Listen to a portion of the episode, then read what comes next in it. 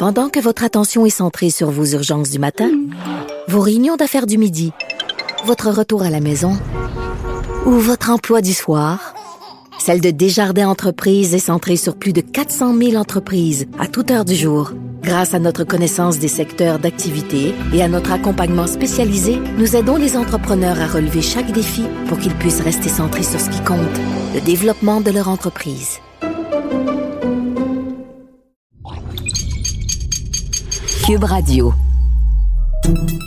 Salut, c'est Charles Dran avec l'équipe dans 5 minutes. On s'intéresse aux sciences, à l'histoire et à l'actualité.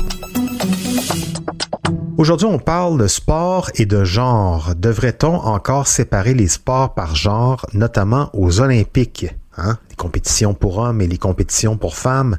Dès notre plus jeune âge, à l'école, on nous sépare en groupes genrés pour le sport, attribuant même certaines activités à un groupe en particulier pour en exclure l'autre.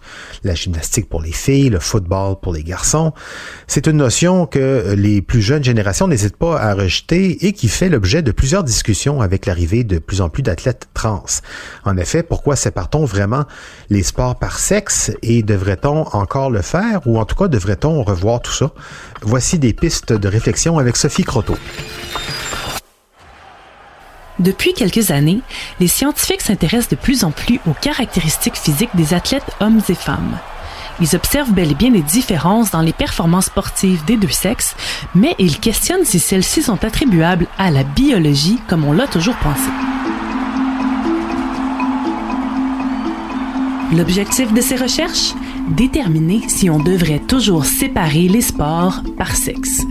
Biologiquement, il existe effectivement une différence notable de performance qui s'observe à partir de la puberté. Les garçons, produisant soudainement plus de testostérone, développent entre autres plus rapidement leurs muscles, alors que les filles connaissent une évolution plus stable dans le temps.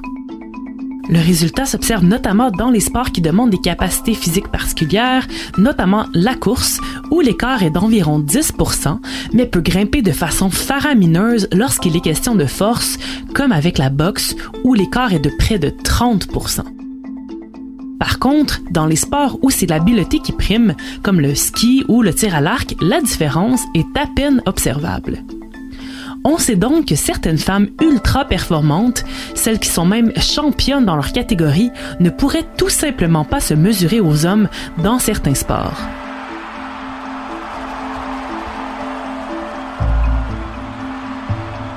Un journaliste de The Atlantic donne l'exemple de Alison Felix, 11 fois médaillée olympique, qui a un temps de 49,26 secondes aux 400 mètres, un temps qui la placerait 689e dans le réseau collégial des coureurs masculins aux États-Unis.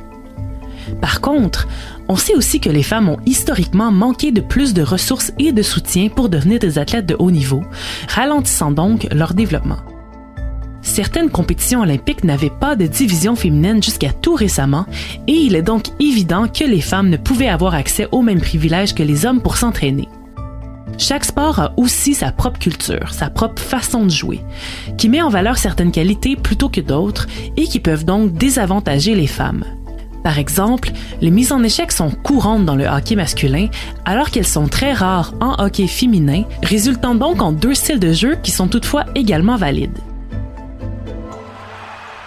Si la suppression des catégorisations par sexe ne semble pas un objectif réaliste, ni même approprié, plusieurs avancent qu'il ne serait pas exagéré de faire du cas par cas en revoyant comment chaque sport classifie ses athlètes. Si un sport demande une compétence physique particulière, tous les participants, hommes et femmes, pourraient être séparés par celle-ci sans regard pour leur sexe. Pour les sports d'équipe, créer des équipes mixtes pourrait aussi nous aider à revoir la façon dont les sports sont joués en créant une toute nouvelle culture sportive qui mettrait en valeur la diversité. Depuis plusieurs années, les sports paralympiques classifient leurs athlètes selon leur capacité physique et non leurs conditions médicales. Ils sont un exemple inspirant qui pourrait nous aider à faire des changements objectifs qui rendraient les sports réellement égalitaires, même si cela implique encore des divisions par sexe dans certains cas.